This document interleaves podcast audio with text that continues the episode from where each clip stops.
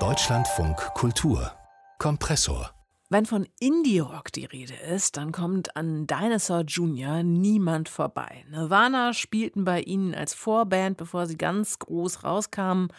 Frontmann Jay Maskis und seine Mannen trugen die Haare lang und die Gitarren verzerrt. Musikalisch anfangs sehr zornig und dann eher schrullig und sehr eigen gehören Dinosaur Jr. bis heute.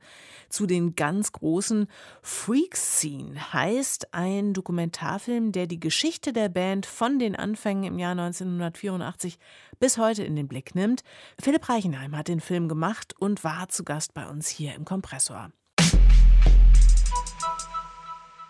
Wir haben es hier zwar nicht mit Vettern, aber immerhin mit Schwagerwirtschaft zu tun. Ja. Frontmann Jay Meskis ist tatsächlich inzwischen der Mann ihrer Schwester. Ja. Äh, war er dann auch der Mann, der die Idee für diesen Film hatte? Nee, Jay ist ein Typ, der ja so mit, mit Medien und vor der Kamera stehen und Interviews, er macht alles, aber auch nur der Notwendigkeit wegen.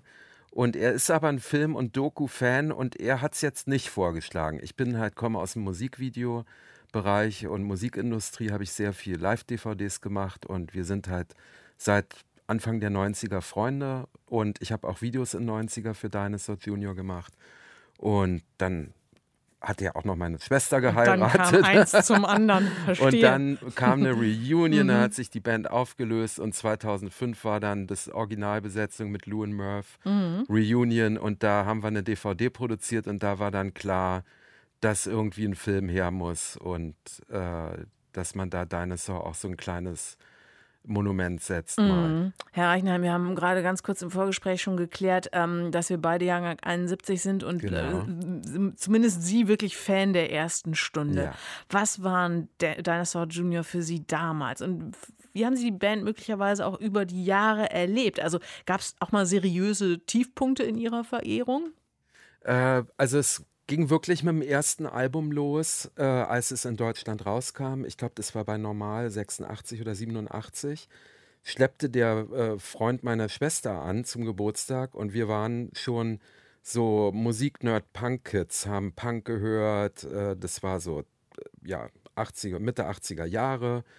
Und dann kam Dinosaur und da hat mich halt, das hat mich wirklich weggehauen die äh, Mischung aus Post-Punk und Rock und auch trotzdem melodischen, äh, disharmonischen, äh, traurigen Songs. Und die Brachialgewalt seiner Noise-Gitarren, das hat mich halt immer inspiriert und äh, musikalisch und auch von Artwork, alles so. Als Teenager hat mich das ziemlich weggehauen. Hm. Ich fand interessant, dass ähm, Joe Maskis, Jay Maskis an einer Stelle in dem Film ähm, orakelt, dass er vielleicht auch nur deshalb nicht ganz so groß geworden ist wie zum Beispiel Nirvana, weil er ja auch diese dann doch vielleicht etwas eigentümlich nuschelige Stimme hat. Würden Sie da mitgehen? Ja, also auf jeden Fall. Jay hat halt nicht so eine richtige Radiostimme. Mhm. Der sagt ja so selber eher es ist so ein bisschen Neil Young-mäßig, hm. dann aber auch wieder anders, also nicht so ganz kompatibel für einen Massengeschmack halt. Mhm. Aber ich würde sagen, so auf die Frage nochmal zu antworten mit der Zeit und die Entwicklung ja. der Band. Es ist halt von wirklich wild auf die Fresse äh, zu einer Band geworden, die also einfach wirklich tolle Rocksongs schreiben und äh, live eine besondere Bands sind, weil sie halt das vereinen in einer Show. Da wird kracht's richtig, da wird Hardcore-Punk gespielt mit einer, mit einem, also mit einem schönen melancholischen Song hinterher. Und das, diese Bandbreite äh, finde ich im, im Jetzt total super. Also, mhm. dass es auch sich für neue Generationen und Kids so dieses harte, die, die Grunge-Musik oder diese, diese Ursprung dieser Musik sich ins Jetzt retten konnte und auch immer noch relevant für Kids ist. Also das merke ich auch hier beim Kinofilm waren auch 16, 18-Jährige da mit Wipers oder irgendwelchen Post-Punk-T-Shirts, wo ich dachte, wow, Die ich glaube es ja nicht. Philipp Reichenheim, ich wollte noch mal fragen, dieser Film ist auch deswegen so eindrucksvoll, weil er äh, auf ein, einen Schatz an, an ja, Super 8-Material zugreift. Mhm. Wo kommen all diese Super 8-Filmchen her?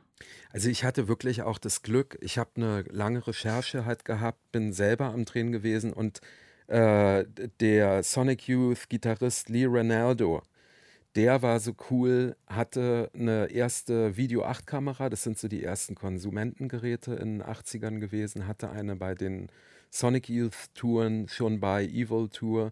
Und da wurde Dinosaur mitgenommen. Und daher kommen eigentlich so die frühen Aufnahmen. Da gab es noch einen Kabelauftritt im Fernsehen. Und ich habe halt wirklich durchrecherchiert. Und da gibt es so ein Netzwerk aus Fans, die altes Material, Video, Tapes, alles tauschen. Und da äh, bin ich ganz gut aufgehoben gewesen. Hm. Ähm, 82 Minuten lang ist Ihr Film über diese Band. Wie waren eigentlich die Reaktionen der Musiker selbst auf dieses Porträt? Äh, wir haben wirklich gepokert. Äh, Jay hat den, oder le letztendlich ist Jay, äh, dadurch, dass er auch die Musik geschrieben hat, verwandt ist, es ist natürlich mein Ansprechpartner Nummer eins. Mhm. Und ähm, ich hatte den Film mit Rapid Eye Movies, meinem Produzenten Stefan Holl und Antoinette Köster hatten wir fertiggestellt und haben, ich war in Amerika zu einem Geburtstag meiner Schwester und da waren dann auch wirklich so ein runder Geburtstag, da war Kim Gordon im Haus, alle waren so wow. da. Mhm. Und dann äh, war der große Moment, Jay den Film mal zu geben, einen fertigen Film ja. über ihn. Also es war ein ganz schön Gepokere. Mhm. Und nach einer Viertelstunde, also ich habe wirklich äh, Blut und Wasser geschwitzt in der Küche, habe gewartet, der war in seinem Arbeitszimmer, hat sich's angeguckt. Und meine Schwester kam nach 15 Minuten raus mit einem Daumen hoch und meinte, hey, er findet's gut, ist keine Bedrohung für ihn. Und dann, also er fand es super. Mhm. Äh, der Drummer auch. Von Lou habe ich übers Management gehört, mhm. dass auch alles cool mit denen ist. Und letztendlich sind wir auch, glaube ich, sehr respektvoll mit deren Konflikten und Geschichten umgegangen. Also mhm. Also es ging uns um kein reißerisches Werk, sondern das sind so spröde, unnarzisstische Typen einfach, dass wir uns darauf wirklich Musik und die weirde Welt von Dinosaur, nicht die tollsten Shows, wie sie sich selber beweihräuchern, sondern das sind halt irgendwie auch Anti-Helden und äh, mich freut es, dass man da jetzt so einen so einen wirklich drei Dekaden Überblick übers Altern einer Band hat, was auch wirklich ein, ja, so ein, auch ein Happy End zum mhm. Glück hat, dass die Band zusammenfindet ja. und dann Genau. Wir freuen uns auch über Freak Scene, das dokumentarische Dinosaur Junior Porträt von Philipp Reichenheim, ab sofort zu sehen. Herzlichen Dank für das Gespräch. Grüße an die Schwester und den Schwager. Vielen Dank, werde ich ausrichten. Tschüss.